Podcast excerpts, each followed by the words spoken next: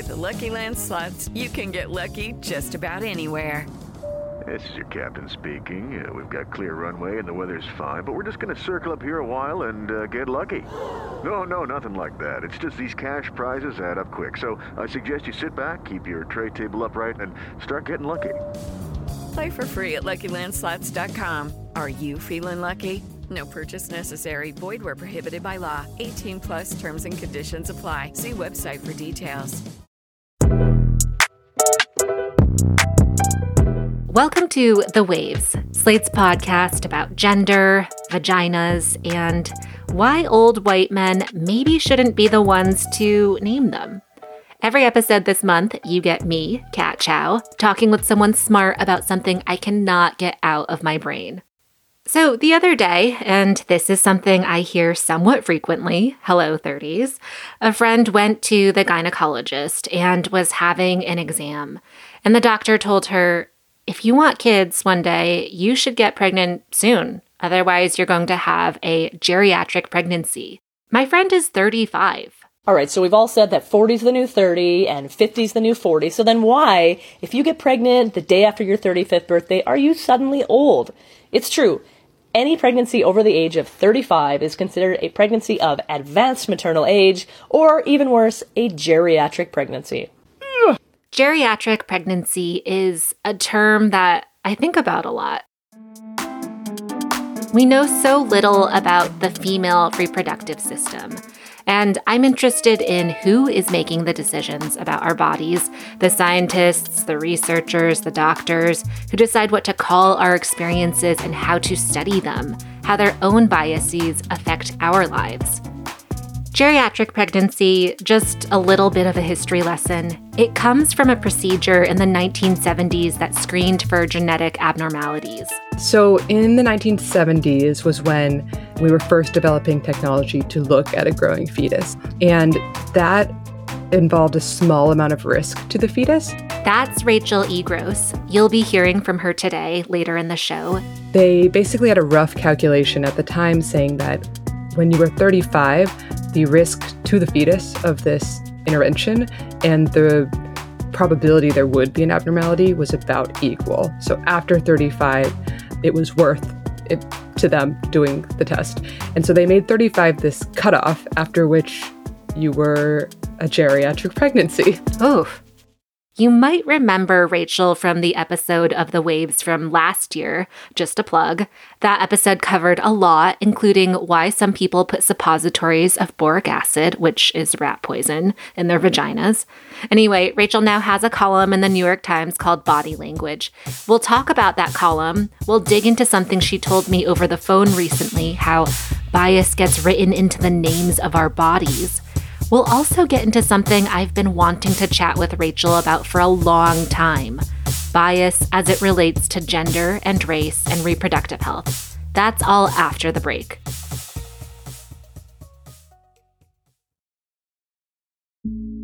Hey, Waves listeners. If you're loving the show and want to hear more, subscribe to our feed. New episodes come out every Thursday morning. While you're there, give our other episodes a listen too, like last week's about the bad mom trope and how that's been weaponized in a certain celebrity divorce.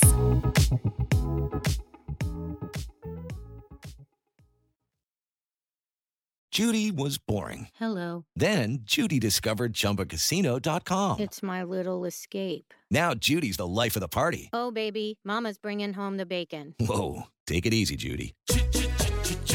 The Chumba life is for everybody. So go to ChumbaCasino.com and play over 100 casino style games. Join today and play for free for your chance to redeem some serious prizes. ChumbaCasino.com. No purchase necessary. Void where prohibited by law. 18 plus terms and conditions apply. See website for details. Welcome back to The Waves. I'm Kat Chow, and I'm joined now by Rachel E. Gross, a science writer and a columnist at the New York Times. Hey, Rachel. Hey, Kat. Great to see you again. Yeah, thanks for coming on. So, one of the things that I've been so excited to talk to you about is your new column in the New York Times called Body Language. Um, how did you get so interested in the story behind medical terms? I mean, this seems very specific. So, how did this become your thing? Yeah, I think it was while writing my book vagina obscura that I I was just endlessly going down rabbit holes about why all of these quote like women's body parts were named after men so the fallopian tubes the g spot etc and how kind of colonial the naming of the female body felt to me Mm-hmm. um, and i came across so much other contested language in the way that terms have evolved over time and you know sometimes they reflect shifting culture like our attitudes towards like believing that transgender healthcare should be covered and should be a process that medicine has some involvement in. And sometimes the language kind of led the cultural shift. Um, and I just found that it was so fascinating to dig into how we got the terms we use today that many of us don't even consider. Ooh, one that I realized recently was erectile dysfunctions. Oh, tell me about erectile dysfunction. Right. Everyone loves this. Um, so ED, which we see slapped across ads in the subway and is everywhere now, used to be called impotence. Um, and it was actually like a direct response to the fact that patients were they didn't feel great about it. It's something that's difficult to bring up, that's emotionally sensitive with your doctor. And doctors realized that they weren't going to get uh, men to bring these concerns to them, to consider it a medical issue, to realize that there were treatments, unless they made the language sound something more neutral, something less judgmental, and less antiquated. Like impotence is just like a lack of power, which is totally full of value. So that was like a I guess a patient and doctor led change that now, you know, we're all familiar with. Um, and no one would really say impotence. Impotence would just be so loaded. I mean, can you imagine how, if that were still around as a term? Okay, so right, it is so loaded, right? There would be protests in the streets, Rachel. there would be large protests. And yet, in pregnancy world, we have incompetent cervix and geriatric pregnancy is still used. And where are the protests in the streets, Kat? Yes. Where are the protests in the streets? I do not want to be told that I am going to have a geriatric pregnancy, which I probably will have if I have kids. And okay, so where do these terms come from? Can we start with geriatric pregnancy? oh, yes. I know there's there's so many. I get a little bit uh all over the place. So geriatric pregnancy was a term that they came up with in the 70s. Um, it was sort of a translation of the Latin, which was like elderly prima gravida, which just meant like you're having kids, you're gravid, which used to mean pregnant. It's like weighty, um, which is already kind of interesting. And you're, well, elderly. So the way that they justified calling it geriatric was at the time they had just come up with the technology to do essentially like an amniocentesis. They came up with this like rough calculation that at about 35 um, the risk of that screening to the fetus because there's a small small risk would be about equal to the probability that a child would have an abnormality.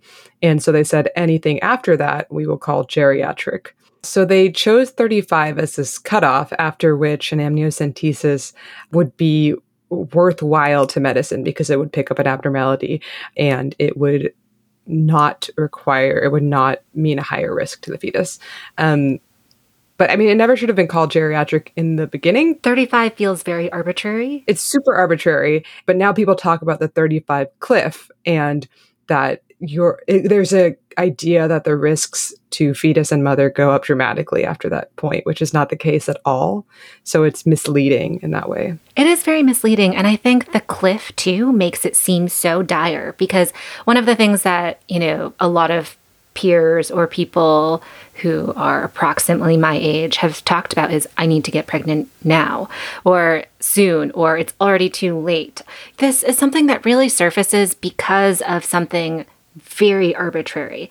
And I think that is one of the things that you really illustrate well in um, body language is just where these kind of ridiculous notions come from. And one of the things that I really appreciate is how you've put it before is how bias gets written into the names of our bodies. And I think mm. that's such a salient point. Can you talk more about that that idea? Yeah. There's something that's really important to notice and unpack, which is that once something gets codified into medical language, it's treated as factual truth, as like neutral and accurate because as a society we put so much stock into medicine as this just force of great authority. When you go to the doctor you're in a vulnerable position and this is supposed to be the expert on your body and what they're telling you has weight. And that's why i think it's important to interrogate the language that doctors use which like as you said is often quite arbitrary or stems from deep deep bias. So there's some language that is literally the names of often white male doctors um, who have sort of planted these names like flags in our body. Um, and mm. that's one thing that says something about the history of medicine who was allowed to name our bodies, who had the power over defining the female body and what it was for. Um, and then there are those descriptive terms or names for diseases that have coded bias and make the patient feel a certain way and make people view diseases a certain way. So, I mean, going back to pregnancy, the incompetent cervix, which I was like shocked Oof. to find is still in the literature. Incompetent. Like, I mean, now I find that one so funny because I just love to think of your cervix going in for its annual review and being really nervous. it's um, like the quarterly review where its little boss cervix is saying, You're not very competent in this area. In fact, you're incompetent. We're going to need to put you on uh, a probationary period to see if you can stay with this company. right. And, and they, you know, there are these weird words of kind of corporateness that uh, these words again have meaning, they have judgment. It feels like someone has deemed you a failure or that your body is incompetent, and that someone happens to be medicine, which gives it extra weight. So, the column that I started the series with actually was something I've always been interested in. It's Nazi eponyms for diseases. Um, yes, this is what I was going to ask you about. Yeah, I'll just unpack that because that's there was one Nazi in particular. Yes. oh right, yes. So um, that was actually a shock to me. So the the the term Asperger's, which is was considered part of the autism spectrum, um, and typically meant quote high functioning, which is also not really used anymore.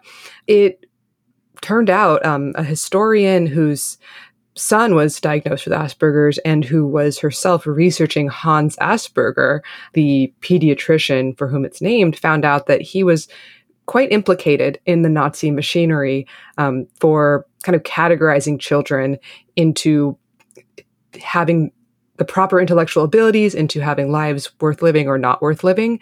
Um, and he was known as this hero who saved children by labeling them as high functioning and stuff like that, or having what we would now call Asperger's. But she found that it was a lot more complicated and that, you know, he, he cast himself as a savior after the war, but in reality, he was pretty complicit with this Nazi machinery. So I looked at kind of this movement within medicine in the starting in the 90s around where people were waking up and realizing, ooh, actually a lot of these diseases are named for people who we really don't want to associate the values of medicine with and we should probably switch these out. And maybe we just shouldn't be naming diseases after people to begin with, and that this was always a problem. So there was a comparison to kind of Confederate monuments. Yes, the taking down of the monuments. I think, you know, this kind of makes me think a lot about also the other consequences to having something with a name that people might not want to be associated with. Whether it is, for example, a Nazi or a white supremacist, or whether it is something that is also seen as a source of shame. I'm thinking about the term vaginal atrophy, where that term can have consequences for who will seek a diagnosis. Can you talk about that too? The sort of branding of a uh, affliction and how it might lead to someone, I don't know, experiencing shame or deciding not to get care? Yeah, that's right. It is actually sort of parallel to the erectile dysfunction conversation, um, where there is a phrase in medicine that many, many people in the community affected, in this case, people going through menopause, are saying, Hey, this term makes me feel shame. I don't want to talk about it with my doctor. Um, I don't like it. It's insulting. Um, like don't tell me my vagina is atrophying yeah the word atrophy just connotes mm, I don't know. I mean, what is it? A disintegration? Right. I mean, it's, I think, literally like shrinkage and thinning of tissues, but, you know, it, it does have these cultural um, meanings attached. Like we all kind of are grimacing and wincing right here. And that means something, even if that's not what doctors intended, even if to them it's a neutral word, which to many of them it is.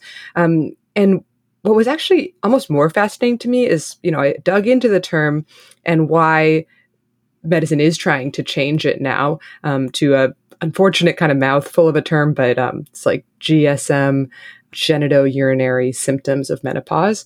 It's kind of a broader care category. So, you know, could have done something more like ED, I think. But, anyways, um, when I looked into why medicine was saying, like, hey, yeah, we agree this is not great, um, they were saying, actually, this is not just insulting, but it's medically misleading, like potentially inaccurate, because vaginal atrophy as the symptom and as the thing that treatments like estrogen are prescribed for suggests that's the main symptom that people are coming in for. And actually and, and it's supposed to be the symptoms from a loss of estrogen. And actually a really big symptom from that is urinary. It's recurrent utis which are a symptom of menopause because the urinary system is affected as much as the genital system. Because it's full of receptors for estrogen and without estrogen it has the same problems. So by making vaginal atrophy the term that's used for prescriptions that's used in medical notes you're actually leaving out a huge proportion of people that could really benefit from this mm. diagnosis from this treatment. And so many people i knew did not know that that was a symptom of menopause that had treatments. So the doctors were arguing that this is a massive underdiagnosis that could easily be solved, and language had a part in that solution. Wow, it's just way too reductive. It is not precise enough, and it is detrimental to a lot of people experiencing menopause. That is actually, that makes a lot of sense if you just pause and think about it. This is actually a really good segue to language and how it shifts in relation to um, becoming more culturally relevant. After the Dobbs decision, we have seen a shift in the ways people talk about pregnancy language. Can you talk more about that? Oh my gosh, yes. And it was interesting because I stumbled across this when I was looking at pregnancy language. The, the language of abortion and the conversation around abortion is inextricably tied up with pregnancy language. So soon after Dobbs, a lot of medical associations and then places like the ACLU even um, kind of put out a statement saying we're not going to say pregnant women anymore. We're going to say uh, pregnant people. Um, sometimes people with uteruses. And it wasn't just what you might think, saying, like, yes, um, people of all genders, including trans men, can get pregnant. It was also saying that girls get pregnant, like people who are under 18. Oof. And it's important to say who is affected, you know, who can get pregnant and therefore who is affected by abortion laws. And, you know, even though people, pregnant people can sound more vague to some, it's actually more precise. Right. And now yeah, like medical journals also, they use pregnant women when that's the criteria that they're looking at. But if it's not, and there could be trans men, intersex people, or girls, then they want to say pregnant people, or it's it's not accurate.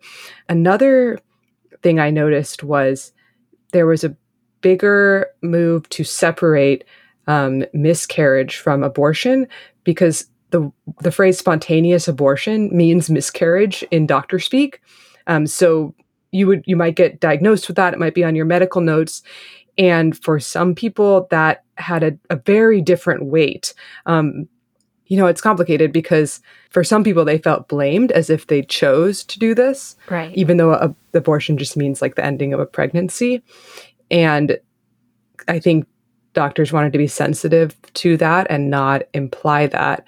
Um, I guess, kind of like incompetent cervix, it's saying, like, hey, you did something wrong. There's a level of judgment, again, that's kind of inextricably tied to it. Yeah. Yeah. And the reason I'm hesitating is just because the judgment isn't saying that an abortion is wrong. It's just saying this is a different thing to happen to you. And there's a different, um, like if, if you had a, a a miscarriage you didn't choose that no matter how how your choices might be limited under this the current legal system um, but either way, what used to be totally fine language because doctors understood it, now it's like maybe we should be more sensitive about this. This is the tough part is that these language shifts can often feel like they're part of cancel culture or they are some sort of um, I don't know, have a liberal agenda. You know, in many cases, the argument is that it's more precise, it's more relevant to our current cultural times because, again, so much medical language comes from the 1800s. And guess what? Things have changed since then, and medicine needs to update as well. We're going to take a break right now, but if you want to hear more from Rachel and me on another topic, check out our Slate Plus segment. We're going to be talking about the documentary Every Body, which Rachel cannot stop thinking about. We live in a society that's so binary. So, as an intersex person, where do I fit? And please consider supporting the show by joining Slate Plus.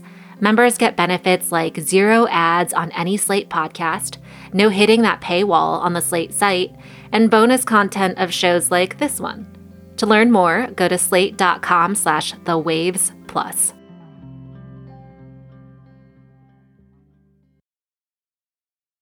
Welcome back to The Waves. I'm Kat Chow, and I'm chatting with Rachel E. Gross, a journalist and author of Vagina Obscura.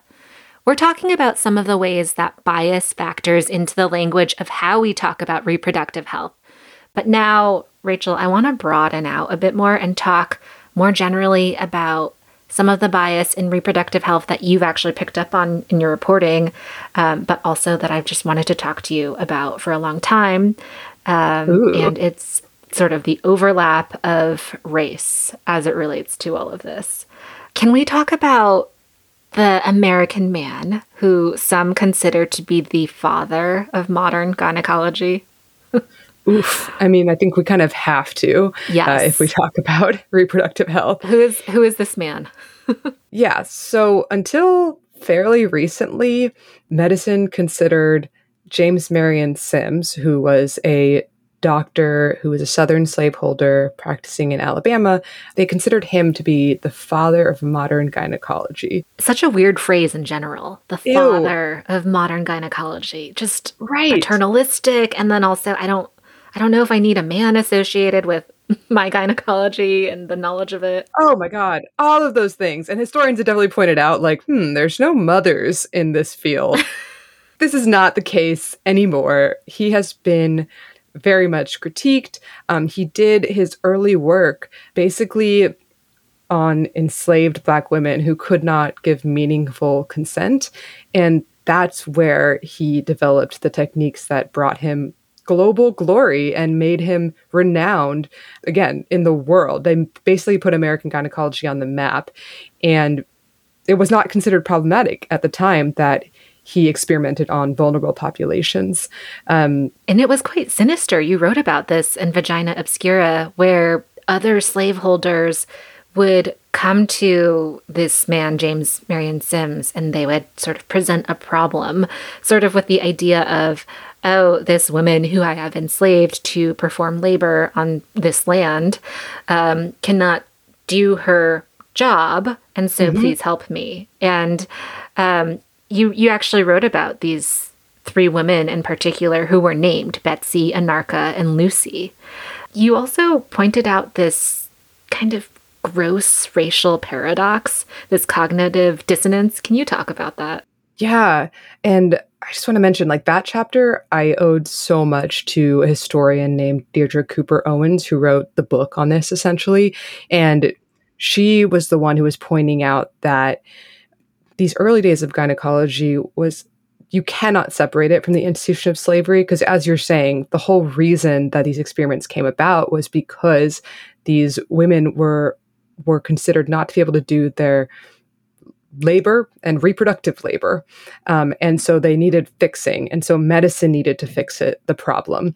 Um, and so the paradox that was being kind of practiced was that at the time, Black women were seen as like so different from genteel white women yes. that you know you couldn't compare the two. And there were these horrible racist stereotypes which still linger in medicine about black women feeling less pain being able to endure more. Um, so you hear Sim say that a lot.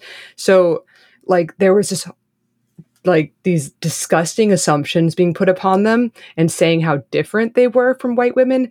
But then basically the the strategies that were developed on them and these interventions were they just took and immediately applied to white women saying like oh yeah like women's bodies are all the same so we can just use this universally and there's something really messed up about that that when it is convenient when you want to experiment on vulnerable populations then they're like super different it's okay they're not like truly human but Right. when you want to use that data and and you want to gain the glory of being a world renowned physician well then they're the same as all other women then they're just universal humans Yeah, you're not, you know, as an enslaved person, you are not human enough to be free or spared from the pain from these terrible surgeries.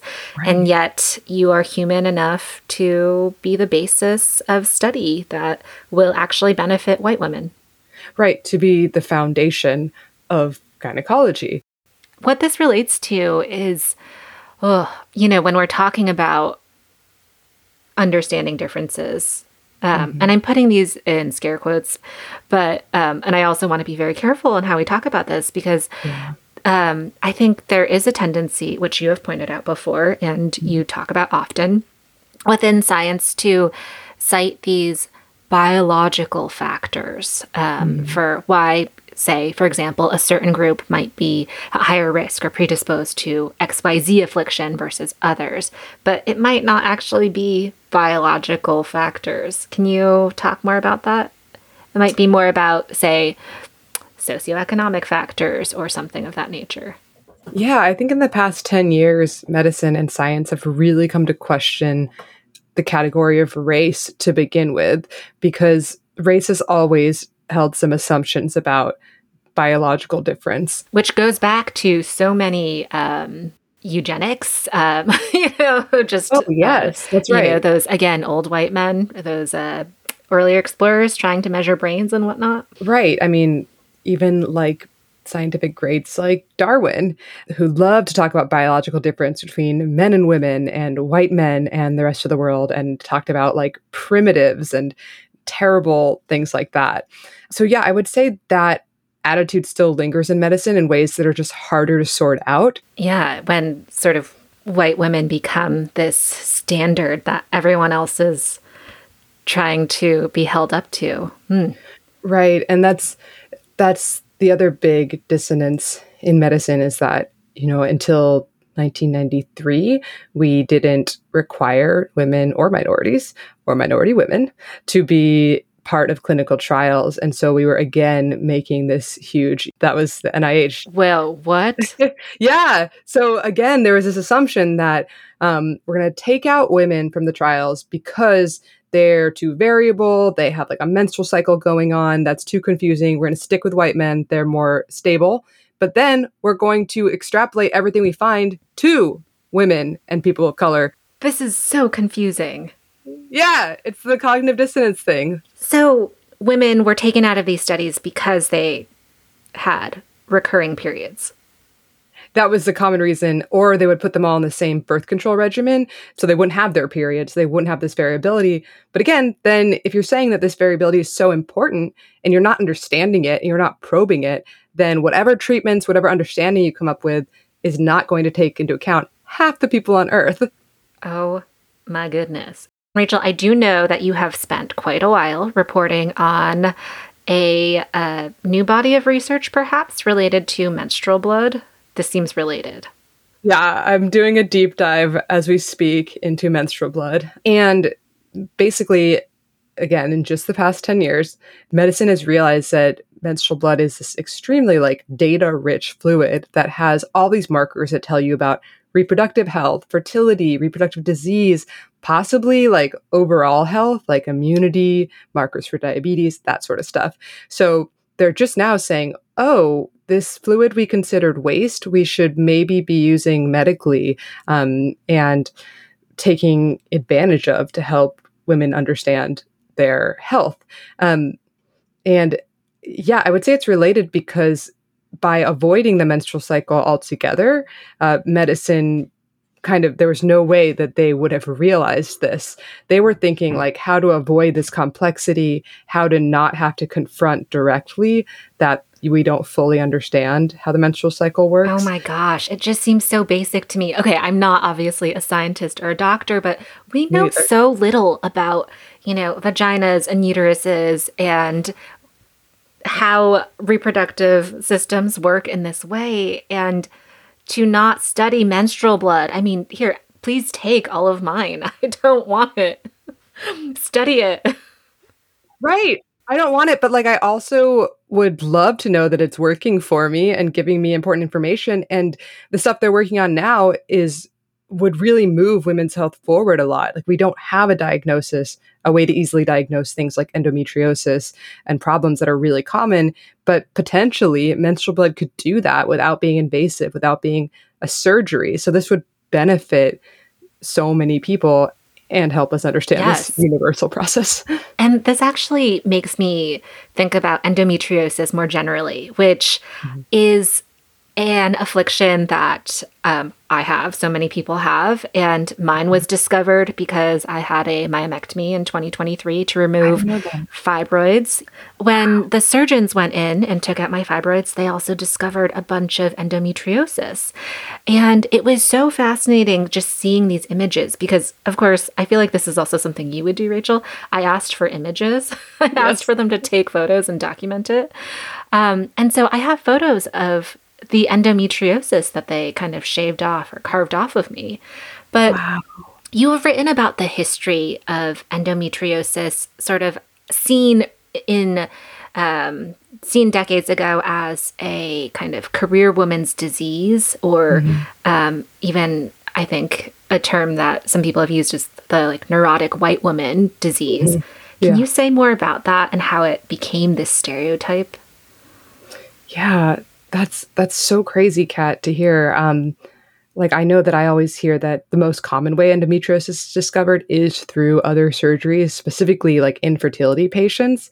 So endometriosis, it has this unfortunate reality of that medicine could not see it. It was a, an invisible disease for so long because we didn't have those tools and that imaging. And so I think it was subject to a lot of assumptions. And one of them was basically the assumption this is a form of hysteria, that it's kind of a psychological uh, punishment that women are undergoing because they failed to have children. And so that the language, the neurotic white women or career women who forego childbearing, that's from medical textbooks. I believe it's from an endocrinology textbook in the 1990s. So recent. Right. And and it's not like like it sounds like something that someone might be like yelling on the street, but this is coming from doctors. I think I have the quote here. Can I read it? Oh, please. So, a study that basically described the stereotype of patients with endometriosis described them as underweight, over anxious, intelligent, perfectionist, white, of high social and economic standing between 30 and 40 years with regular menstruation and ovulation who regularly delay childbirth. Yes, that's right. That was kind of the summary of the typical patient as described by medicine. So, yeah, it, it was just striking how much this drew on ideas of like, that's what hysteria was in Greek times and later, was basically your uterus is acting up and choking you and wandering out your body because it wants sex and motherhood and you're not giving it to it. So too competent, maybe. it's too independent. it's actually quite assertive for a woman and should maybe be more passive. The review of your uterus is just, it's just too much. Overachiever, 110%. oh my gosh. So, yeah, right. So it was like an overactive reproductive system, a reproductive system gone haywire, your body kind of punishing you. And um, to some extent, that is how endometriosis was often described. So I I talked to a bioengineer in the book who was told by, in this case, her psychiatrist, that she was uh, rejecting her female role, and that's why her body was doing this. And you know, the implication being she should get pregnant. And there were medical papers written up that suggested pregnancy as a cure for endometriosis, which has been totally debunked and is extra cruel because endometriosis can cause problems with fertility. So, again, we've talked about how endometriosis is this almost unseen disease unless you have, you know, surgery to go in and give you this definitive diagnosis. Um, and so often people who do exhibit symptoms, you know, who are experiencing so much pain, have a hard time getting that diagnosis. How does this play out for um, people of color or people who are masculine presenting women or non binary folks or trans men? Yeah. So the average time for diagnosis is like seven to 10 years. And, you know, that that number in itself probably reflects a bias towards like higher class and white women. But yeah, so as I was writing about that engineer and about that kind of that kind of stereotype of the neurotic white career woman, I realized that I needed to talk to people who did not fit that stereotype and see who was falling through the cracks. And um, I talked to several women of color who like kind of experienced the same assumptions from Marion Sims times. So, first of all, that they should be able to endure it because they should be able to handle this kind of pain. And second of all, that they were drug seekers when they came into like the emergency room screaming. And I remember just this really disturbing fact was that um, at least one of them it was only when her husband accompanied her to the emergency room and made the request that they took her seriously. And she was Oof. literally a reproductive health historian. Like, wow, wow.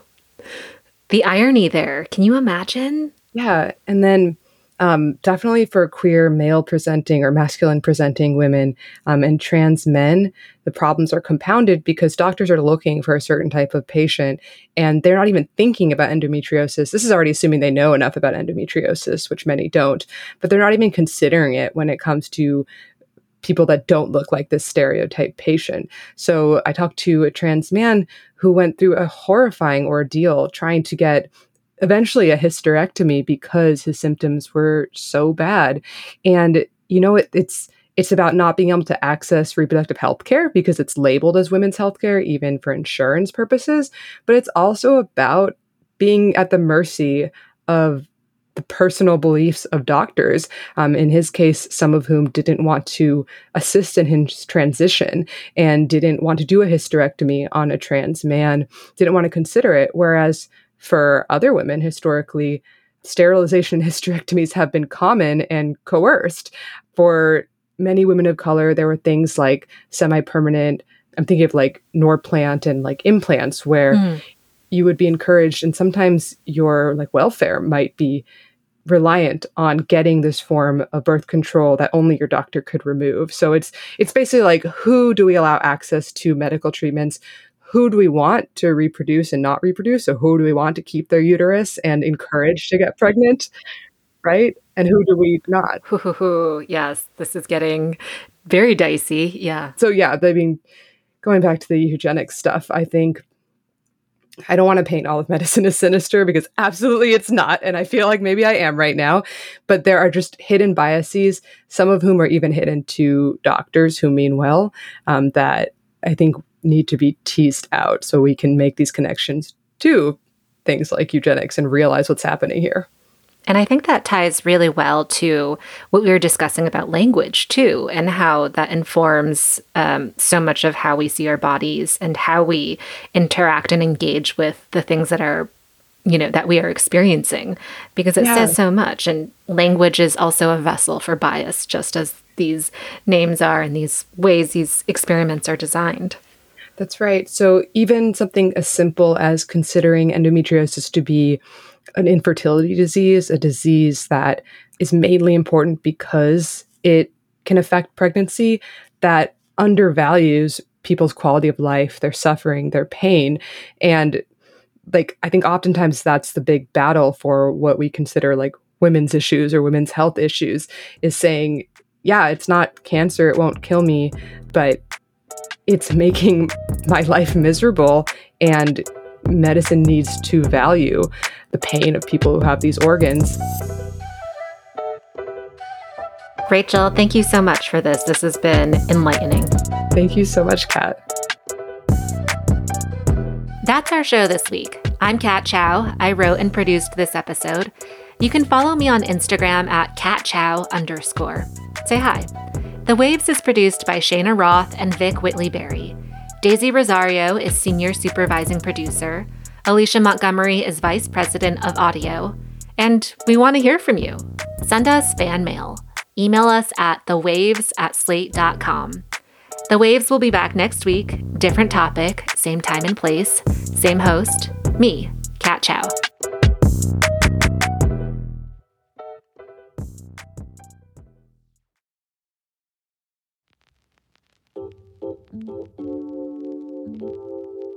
Thanks so much for being a Slate Plus member. And since you're a member, you get this weekly segment.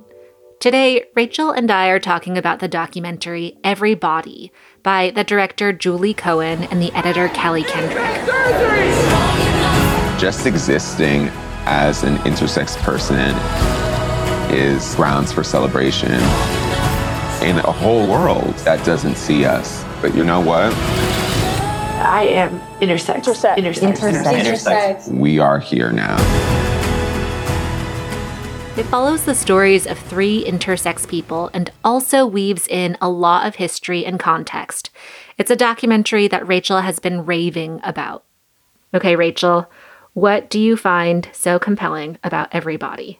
I think this film is groundbreaking. I have been uh, following the intersex rights movement and looking into it for maybe four years now because it's like halfway through my book, I started realizing how important this community of people um, was to how medicine defines women and men. That was just some of our Slate Plus segment. If you want to hear the whole thing, go to slate.com slash the waves plus to become a Slate Plus member today. Slate.com slash the waves plus. Hello, it is Ryan, and we could all use an extra bright spot in our day, couldn't we? Just to make up for things like sitting in traffic, doing the dishes, counting your steps, you know, all the mundane stuff. That is why I'm such a big fan of Chumba Casino. Chumba Casino has all your favorite social casino style games that you can play for free anytime, anywhere with daily bonuses. That should brighten your day a little. Actually, a lot. So sign up now at chumbacasino.com. That's chumbacasino.com. No purchase necessary. Group. Void were prohibited by law. See terms and conditions. 18 plus.